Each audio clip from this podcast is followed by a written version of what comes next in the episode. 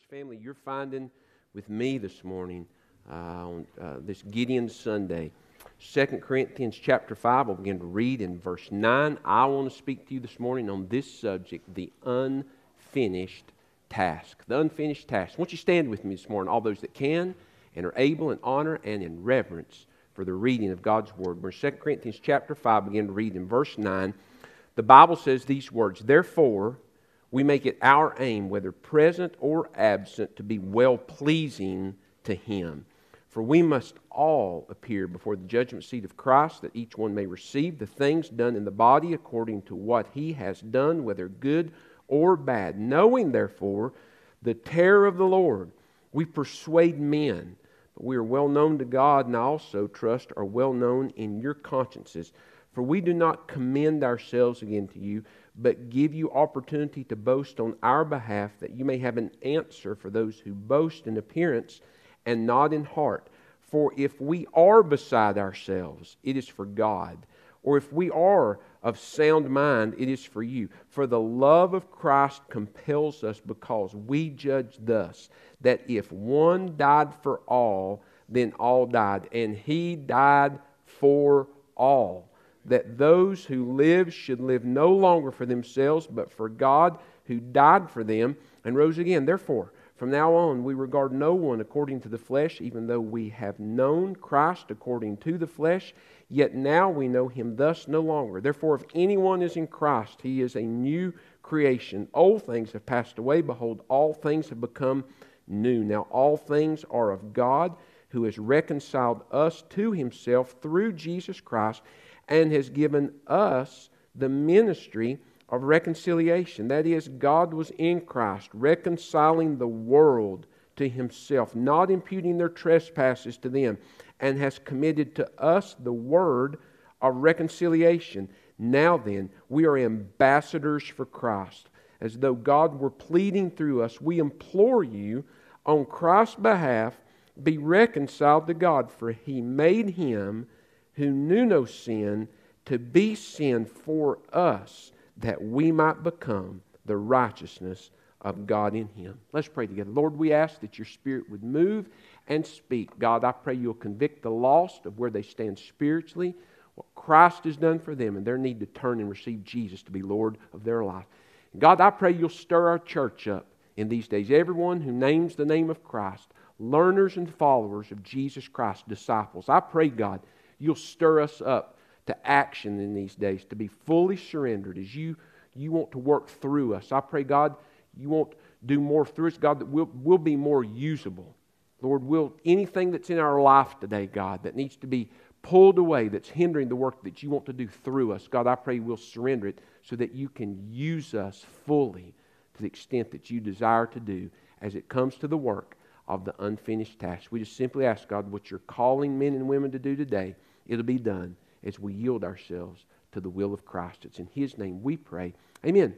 Be seated. Well, this is Palm Sunday. In Matthew chapter twenty-one, verse number nine, Jesus came riding into Jerusalem on a donkey which no one had ever sat before, and the crowd, boy, they were all stirred up and keyed up, and everyone had a palm branch, and they were waving and so excited, and they cried, "Hosanna, Hosanna, blessed is He who comes in the name of the Lord." And that Hosanna literally translated is, "Oh, save." Literally they were saying as He came in, "Oh, save, oh, save, save us." But literally they weren't singing, friend, and crying, "Save us from hell." They were crying, "Save us from Rome." They wanted a great political leader. And Jesus reminded them again, "My kingdom is not of this world." He didn't can't come at first to be a ruler of men on the earth. He came to be a ruler of hearts. It was a spiritual kingdom. Oh, the day's going to come, and praise God, make it come even sooner.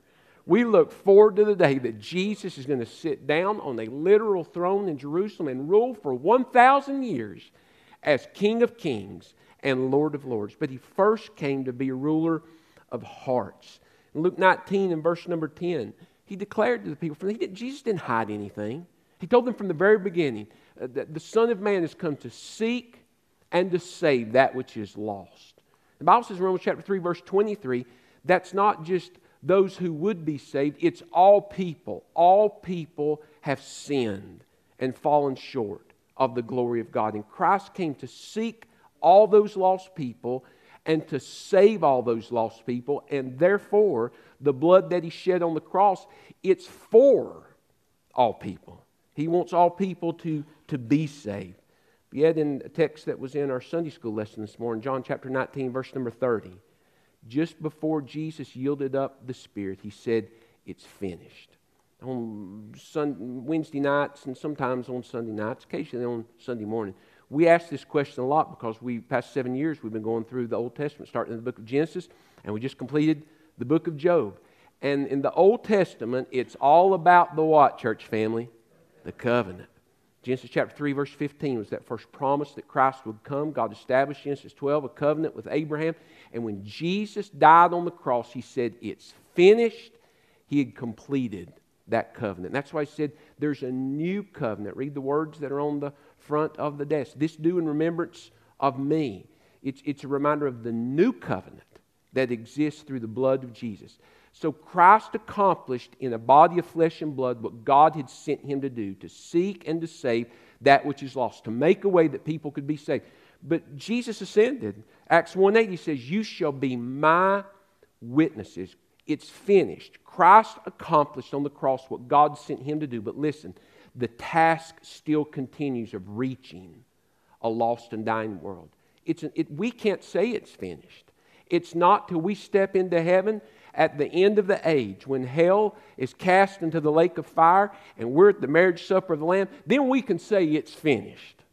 But until then, friend, there's one more soul to reach. The Apostle Paul, he knew this. He gave himself to the unfinished task of reaching one more soul for the kingdom of God. What is it that drove the Apostle Paul to abandon himself to the unfinished task? And can I just say, ought to move us to have that same kind of abandon to the unfinished task. Well, number one, it was his aim. Look at verse number nine. Paul says, "Therefore, we make it our aim," literally our target, our goal, our focus. What Paul focused on twenty-four hours a day, seven days a week, uh, thirty or thirty-one or twenty-eight in February or twenty-seven on leap year or twenty-nine on leap year. What, what was it that drove the Apostle Paul? It was his focus.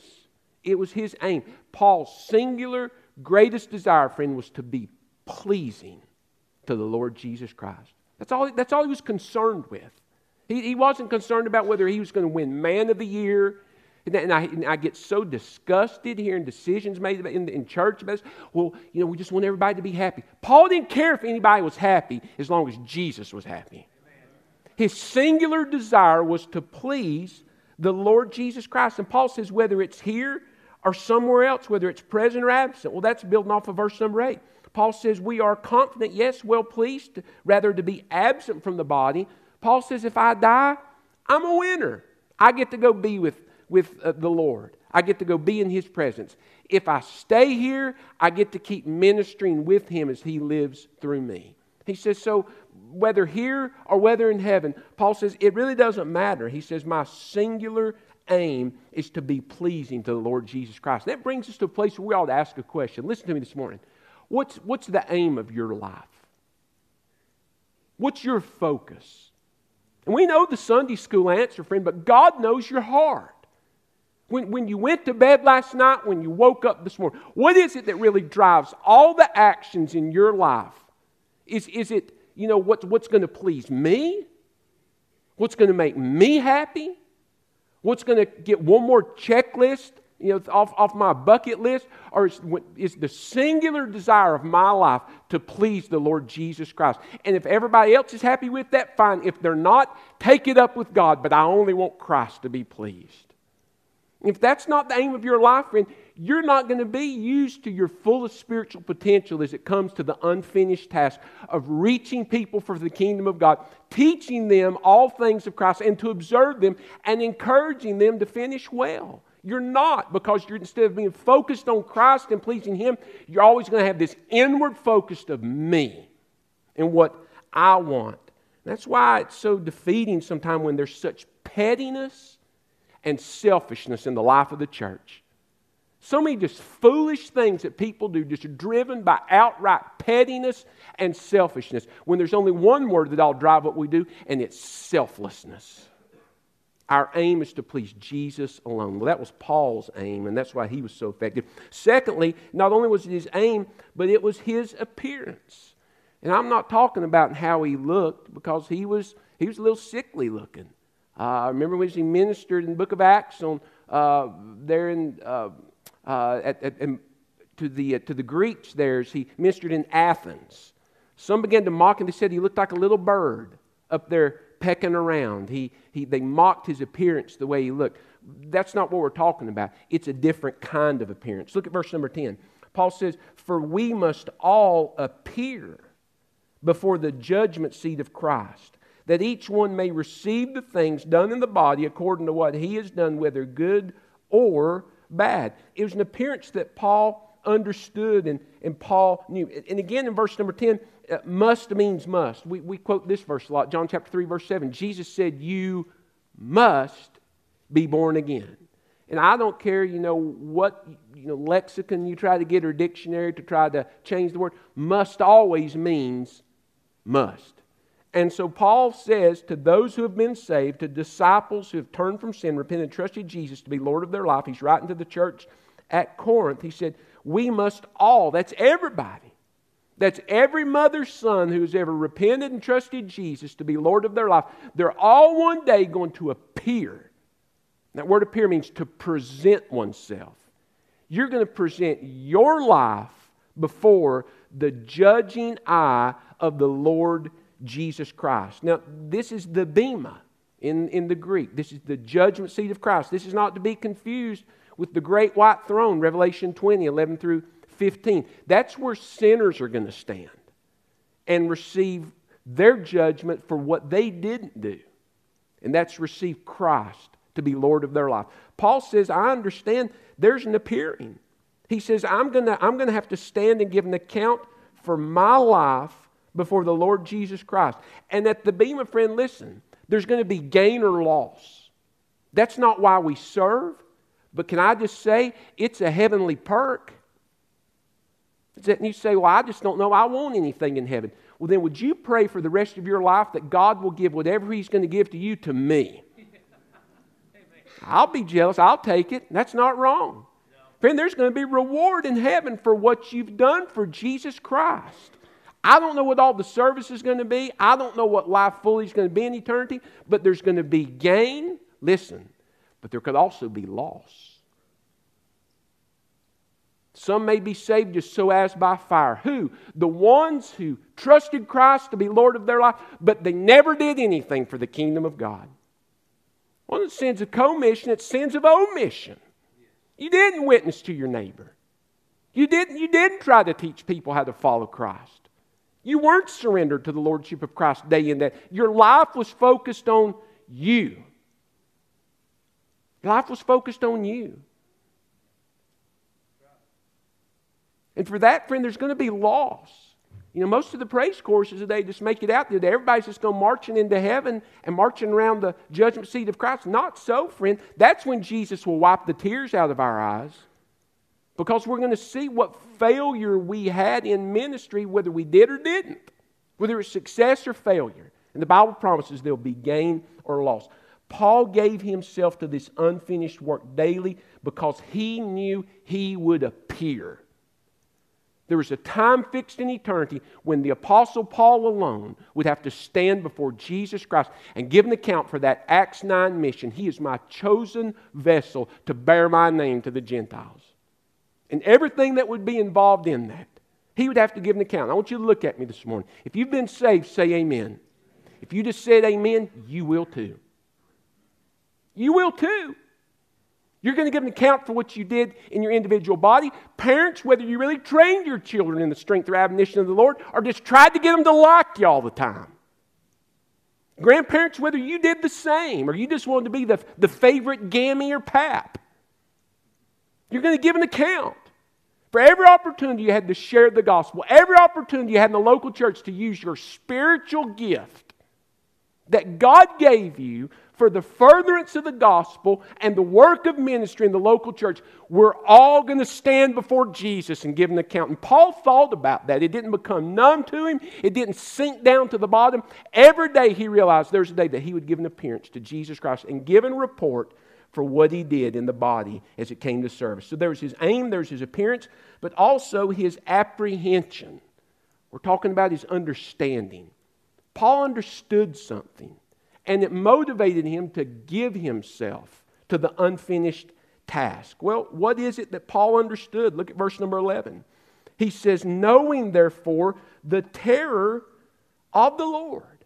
What's he talking about? That God judges sin. You know, put, put that on a placard and put it by the mailbox in everybody's yard. Knowing this, the terror of the Lord. Jesus does love sinners, friend, but listen, God hates sin and He sends sinners to hell because of their sin. And Paul understood this. He knew this. What's so important about the Bibles that the Gideons are going to buy, are going to buy and purchase? What's, what's so important about that? Because they represent souls. I remember in the fifth grade, I don't even know how many schools it still happens, but I remember in the fifth grade, the fella came, I still remember what he said. He goes, they're red on the outside, make them red on the inside. And everybody filed by and got a little red New Testament. Well, the New Testament represented souls. We had twenty-two children here in our Awana ministry.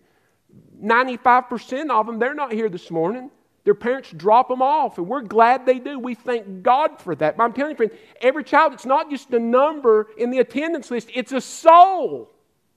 It's a soul. If they don't trust Christ, friend, to be Lord of their life, one day they'll die and go to hell. That's the reality of what we're in. And Paul realized this. And that's what the devil wants to calm down in the church. You see, hell's not hot anymore in most churches in the South. It's not hot. It's just, just an, altern- you know, an alternative place. We've got alternative lifestyles and alternative choices. That's just an alternative place to spend eternity. And people make little hand signs and gestures about it. Friend, it's not. It's just as hot as it ever was. Go ask the rich man in Luke sixteen. Hell's having a prayer service right now that nobody will come. Hell wants no intruders. And that's why Christ died on the cross, that nobody. My brother mentioned a pastor that spoke a word to his church. Well, that pastor and his church, they only believe that Christ died for some people to be saved. But I'm telling you, friend, our Bible teaches that Christ died that all people might be saved. God doesn't want anybody to die and go to hell. Paul understood, friend, that that's the terror of the Lord. God judges sin. Romans chapter one says, through conscience and creation, God has revealed Himself to all men.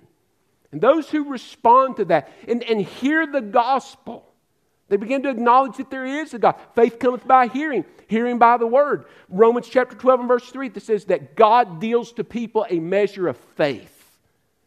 And if they act upon that faith and repent of their sin and trust Christ, the Bible says, whosoever calls upon the name of the Lord will be saved. It's through faith that people are saved. Is the minister of the Holy Spirit, John sixteen, verses eight through eleven, begins to, to, to minister about sin. I can tell you about sin, only the Holy Spirit can help you to understand it. I can tell you about the righteousness of Christ that you need, friend, laid to the account of your life. But only the Holy Spirit can help you understand that need. I can tell you about the judgment to come. Romans six twenty-three says that the wages of sin is death. We can go to Luke sixteen, go to Revelation twenty, and I can show you what the Bible has to say that's going to look like. But only the Holy Spirit of God can make it come alive. And then you have a choice. And those who don't choose Jesus Christ, friend, the Bible says, look at verse number eleven, the terror of the Lord. People who don't trust Christ spend an eternity in a place called hell. Revelation chapter twenty, verses eleven through fifteen, they speak of this. Those whose names are not found in the book of life. John ten ten, Jesus said, thief comes but steal, kill, and destroy. I've come that you might have life. John three seven, those who are never born again. who never experienced a spiritual birth through Jesus Christ. They die and they go to hell because they're not reconciled. Look at verse number twenty. Now then, we are ambassadors through Christ, as though God were pleading through us. We implore you on Christ's behalf, be reconciled to God. Why does man need to be reconciled to God? Isaiah fifty-nine verse two, because sin separates man from God. And through Jesus Christ, friend, we can be reconciled. The Apostle Paul, he had, he had an understanding. It was his apprehension. He understood that people who don't get saved die and go to hell. That's your neighbor, that's your coworker, that's your grandchild, that's your child, that's your spouse, that's the person that lives in another county, that's the person that lives in another country, that's the Eskimo that lives on the North Pole, the one that's in the South. All people who don't receive Jesus Christ die and go to hell. Comes a time, friend, that the Bible says in Revelation chapter twenty, God will cast lost people into hell like children throw coins into a fountain. That's the reality of the business that we're involved in. That's why Paul gave himself to that, because he didn't want anybody to die and go to hell. So there was his apprehension, but fourth, there was his affection. Look at verse number thirteen. He said, for if we are beside ourselves, if we are beside ourselves, it is for God. Acts chapter twenty-six, verses nineteen through twenty-five, as Paul was sharing his testimony with Agrippa, he shared about how he, how God had changed his life. And the reason he was before Agrippa is because he got all the lost religious people stirred up. And now he was in prison for that. And so Agrippa was looking at him saying, you know, well, all you have to do is quit preaching like this, and nothing bad's going to happen to you. And Agrippa looked at Paul and says, Paul, much learning has made you mad. Agrippa looked at Paul and says, man, this guy's lost his mind that he's willing to die for the gospel. They thought he was crazy. And can I just say, friend, that's one of the greatest compliments a lost person could ever give you. Could ever give you. If somebody, if you've got a family member that thinks you are just crazy because of your commitment to Christ, then give God the glory for it. You've got a coworker that thinks, man, he's he just keeps missing promotion after promotion because he won't do it, you know, this crooked thing the boss wants to do. Praise God for that. They everybody thought Paul was crazy, but listen, but those that understood knew he was the wisest man in the world because he had received Jesus Christ to be Lord of his life. What drove Paul was his love for Jesus. Look at verse number thirteen again. For if we're beside ourselves, it is for God. If I'm crazy, I'm crazy for God. And if I'm of a sound mind, he said, it's for you. It's that all people might be saved. For the love of Christ compels us. It wasn't, listen, it wasn't Paul's love for Christ, and it wasn't just his love for lost people. It was the love that Christ had for Paul that drove him forward. The thought that Jesus Christ could love a spiritual terrorist like Saul had been, who was consenting to the death of Stephen, would have even been consenting to his own death if he'd found somebody just like him. He wanted to see all the apostles. He wanted the church blown up and gone away. But he had a head-on collision with Jesus Christ in Acts chapter nine. He began to think about, man, that God, God loves me. The love of God. That he would send Christ to die for me, knowing what I've done and who I was. Paul says that's what motivates me, for the love of Christ compels us, because we judge thus that if one died for all, then all died. Paul was, Paul was so excited and, and so, so committed to seeing Jesus Christ change someone. He says, if Christ died for all, then all deserve to hear and to be discipled. All deserve. Did Jesus die just for a few people or for all people? Then all people deserve to hear. And all people deserve the opportunity to be discipled. Look at verse number fifteen. And he died for all. Not maybe, or it's debatable, or let's have a symposium on Calvinism to really see. No, friend, that is completely wrong. Christ died that all people might be saved. He said, and because he, since he died for all, that those who live should no longer live for themselves, but for him who died for them and rose again. And the only way they can live that way is through the ministry of the word in their life. That's discipleship. Paul wanted to see everybody reached with the gospel. And I know this isn't proper tense, but he wanted to see everybody teached in the gospel. Reach and teach. He wanted to see them to have the same opportunity that he had when God had led him out into the deserts of Arabia and conferred not with flesh or blood, but with the Holy Spirit. And all of those Old Testament scriptures that Saul had learned as a boy, when he became Paul, God made them come alive, First Corinthians two fourteen. For the natural man perceives not the things of God, neither can he know them, for their foolishness to him. Why? Because they're spiritually discerned. He wanted people to have that same opportunity to grow in Jesus Christ. Jesus loved Paul, and because of that, Paul loved Jesus. And the first fruit, we'll, we'll look at that text tonight in John fifteen, that God bore out as, as Paul daily abided in Jesus Christ, it was love. It was love. Love for Christ, love for others. And can I just say that he proved the love test, John fourteen, twenty-three and twenty-four. Everybody says, you know, in the South, oh, I love Jesus. Jesus says, really? Well, here's the test. Do you obey my word? And Paul could pass that test. So there was his, there was his apprehension, but there was also his affection. Fifth, notice his assurance. His assurance. Why did Paul give himself to the unfinished task? It was because of what he was assured of. Look at verse number seventeen. Therefore, if anyone is in Christ, he is a new creation. Old things have passed away. Behold, all things have become new. Listen, Paul knew the gospel worked. How? Because he wasn't Saul anymore. He was a new man in Jesus Christ. Friend, listen. The gospel of Jesus Christ changes lives. It changes lives. He says, therefore, if any, if anyone is in Christ, he's a new creation. Old things have passed away. Behold, all things have become new. Friend, I'm telling you, you're here this morning. You say, oh, I prayed to receive Jesus Christ, you know, as a three-year-old in Bible school and was baptized that night. And, you know, but I really, you know, there's never been any real change in my life. Friend, the Bible says when you get saved, there's going to be change. There's going to be change. If change has never taken place in your life spiritually, you don't belong to Jesus Christ. When true salvation takes place, there's going to be change. When I got saved at seven years old, did I know everything there was to know about God? No, friend, I knew this. I knew that I was a sinner. The gospel had been shared with me. The Holy Spirit made that come alive to the point that I gave all of me that I knew to give to Jesus Christ. When I turned thirteen, I found out there's even more of me to give to Jesus Christ. When I turned fifteen, I found there's even more of me to give to Jesus Christ. When I turned eighteen, there was even more. And I just turned fifty this year, and friend, I'm still giving more of my life to Jesus Christ every single day.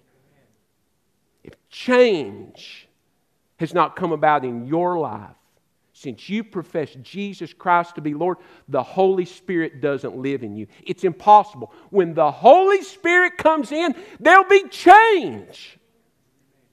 There'll be change. Paul says, therefore, if anyone is in Christ, not he might be, he could be, he is a new creation. That means all the people that knew you when you were lost, friend, they're going to notice there's something different about the way they talk.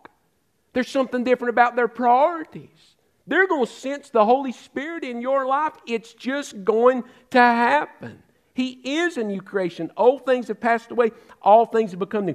Paul had a burning desire and passion to watch Jesus Christ transform people's lives from death to life. He wanted to see that.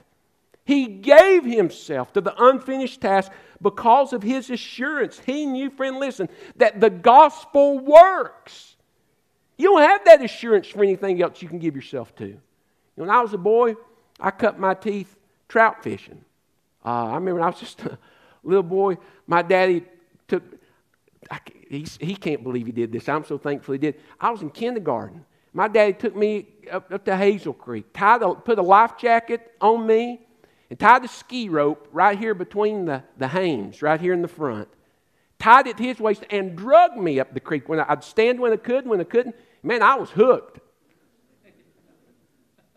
If there was water, I wanted to be in it. And listen, when we caught trout, we didn't always practiced catch and release. We didn't break the law, but we wanted to eat them. We took fish from life unto death. And on to cornmeal and hot grease. Listen, friend, when you fish for souls, John one fifteen, I mean Mark one fifteen, seventeen, Jesus says, you know, follow me and I'll make you fishers of men. You're not fishing for, for something to take it from life to death. You're fishing for something to take it from death to life. Only the gospel can do that. Paul had that assurance, and he gave himself to it. Not only was there his assurance, but there was his assignment. This is what God had commanded him to do. Look at verse number eighteen. He says, now, all things are of God, who has reconciled us to himself through Jesus Christ. That is, the sin that separated us, it's been paid for. He paid for it with his blood. That's why he said, it's finished. I've made a way that all people's sins, past, present, and future, can be paid for. They can be saved from sin's penalty. As they grow in me, they can be saved from sin's possession. And then one day when they die, they'll come to live with me and, praise God, be saved from sin's presence for all eternity. He's made a way for that to happen. He says it's, that it's, Christ was reconciling the world to himself, not imputing their trespasses to them. And look at the last part of verse number nineteen, because it's not just to Paul and it's not just to the church at Corinth. It's for all of us. Say this morning, it's for me. I didn't get everybody. Say it again. It's for me. It's for you. Verse number nineteen is for me. It's for you. He has committed to us the word of reconciliation. Paul understood, man, this was his assignment. That, that God had given to us the ministry of reconciliation in verse number eighteen. And he's, he's, he's given us ministry. That's what he's called us to do. Daily, Acts one eight, to be his witnesses. That's our assignment. I don't know what, you know, everybody's individual job is. You know, if you're visiting here this morning, I know most of our church family. Most of you are retired, and I don't even know what you do. You know, you're just, you're retired. You're drifting here and there. But you're retired. But friend, wherever your sphere of influence is, that is your field. That's where you're to live on mission. That's, that's your assignment. God had called Paul to take the gospel to the Gentiles, and if you live here in East Tennessee, he's called you to take the gospel to East Tennessee. Hamilton County, Bradley County, wherever you live, wherever you get your mail, that's your mission field. And Paul understood he had an assignment. He's given to us this ministry of reconciliation. Look at verse number twenty-three. Paul says, now then, we are ambassadors for Christ. We're to represent Jesus and his kingdom work at all times. You ain't hear people say at the joke, well, what happens on vacation stays on vacation. No, it doesn't, friend. It goes right to the throne room of heaven. God sees who you are and everything you do at all times. You're never out of the presence of Jesus Christ. You can go in your room, shut the door, turn off the lights, but if you've been saved, friend, the Holy Spirit's there. You're never out of the presence of Christ. And everywhere we go at all times, friend, we are to be ambassadors for the Lord Jesus Christ. That is, I am, I am, I have been called and you've been called to represent what Christ died for. Friend, it was not a little thing. The value of something is determined not by what everybody else will pay for it, but what the one who is willing to pay the price for it says it's worth. You know, you go to some of these little thrift shops or Uh, American thrift and places. I promise you, nobody in here can do it like Peggy. She she knows every thrift store. She may jump up and have a holy dance. Me just talking about them this morning. She loves thrift shopping. And you pay a nickel for this, pay a nickel for that. But somebody, you know, somebody, sometimes people buy these different things and they'll take them on uh, this antique road show. You ever seen that little television show? Uh, what's it worth? Well, friend, what it's really worth is not what you paid for it back at the shop, but what somebody's willing to pay for it. What's your soul worth? What's the guy down the street who shows no interest in Christ? What's his soul worth? What's, what's the little girl that said, don't forget me, Brother Greg was talking about? What's her soul worth? It's worth to God the life of his son, Jesus Christ. Souls are of worth value because God was willing to pay with the life of Jesus Christ. And he's called us to be ambassadors of that message at all times. And Paul understood that. Seventh, there was his appeal. He had an assignment, but this was his appeal. What, what is it that kept him moving? The appeal to tell one more person. Look at verse number nineteen. That is, God was reconciling the world to himself, not imputing their trespasses to them, and has committed to us that word of reconciliation. To tell people, God wants you to be saved. Verse number fifteen, to tell all people because he died for all. To tell them, verse number twenty-one, that's good news. God made Jesus, for he made him who knew no sin, that's Christ, had never committed to sin, didn't even know what it was to sin. He made him who knew no sin to be sin for us. Listen, the terror of the cross was not the nails, it was not the scourging, it was not the betrayal. The terror of the cross was that one who never had known sin experienced my sin and your sin, that we might become the righteousness of God in him. Those are the terror of the cross. When Jesus said, "My God, my God, why have you forsaken me?" He forsook him because God will not associate with sin, Isaiah fifty-nine two. And our sin was cast upon Christ, and God was separated from his Son, and his Son was separated from his Father because our sins were cast upon him. They were cast upon him. And Paul says, man, I want to take that message to people that they don't have to die and go to hell. We implore you, Paul says, verse twenty. We beg you. Paul says, you may go to hell, but you'll have to walk over the top of me to go. Because I'm going to stand and tell you that God loves you. There's no sin that you've committed that the blood of Christ won't cover. His grace will reach out to you. In mercy, he'll pardon you if you'll only turn and receive Jesus Christ. Amen. That's what moved Paul to the unfinished task, that one more soul might be saved. Now, I want to ask you this morning, look, look at me. Have you been reconciled to God? Not are you a member of a church? Have you been baptized? Are you Baptist? Do you come? Was your daddy a great leader in the church? Have you been reconciled to God? Paul could say that he had, and can I just stand and say this morning, I thank God, friend, I've been reconciled to him through the blood of Jesus Christ. I can take you to a moment where the Spirit of God convicted me and drew me, and I chose to turn from sin, as I've already said, and gave all of me I knew to Jesus Christ. Can you point to a moment like that? Friend, if you can't point, you may not know the day, the hour, the moment, calendar day, but do you remember in your mind? Melissa, she laughs at it now. She used to didn't. I can't remember sometimes what day my anniversary is. I know it's in July. I forget the date all the time. But listen to me, friend. I don't forget the moment. I remember that. My daddy thought, I mean, I was going to come out of my jacket. I was so, I, I mean, I kept looking through the window. Is it time? Worried the preacher to death. We finally got out there, and I thought my neck would break, straining to the back, to see her coming in that pretty white dress all the way to the front. I may forget the day, but I remember the moment. Do you remember the moment that you got saved? It's a definite experience. If not, friend, be reconciled today. Let's bow our heads and close our eyes. No one's looking around. That's what Easter is all about. Christ died for your sin. He rose from the grave and offers you life and life more abundantly. But you must choose to turn and receive it. Have you ever done that? If not, would you not do it now? Simply tell him so in a humble prayer of faith that you mean with all your heart, just like this. God, forgive me, a sinner. I believe Jesus died for me. I believe he rose again. I turn from all my sin to you. I trust Jesus, not just to be my Savior, but most importantly, to be Lord of my life. I'm giving all of me that I know to give to the Lordship of Jesus Christ. That's my prayer. Did you pray that? Did you mean it? Here in a few moments after I pray, they're going to begin to sing, and we'll stand to our feet. And I'm going to invite you that if you prayed that prayer and you trusted Christ, to make your way down to the front so I can encourage you in what God wants to do next in your life. Child of God, would you not be honest today before the Lord? He knows the truth, and you do too.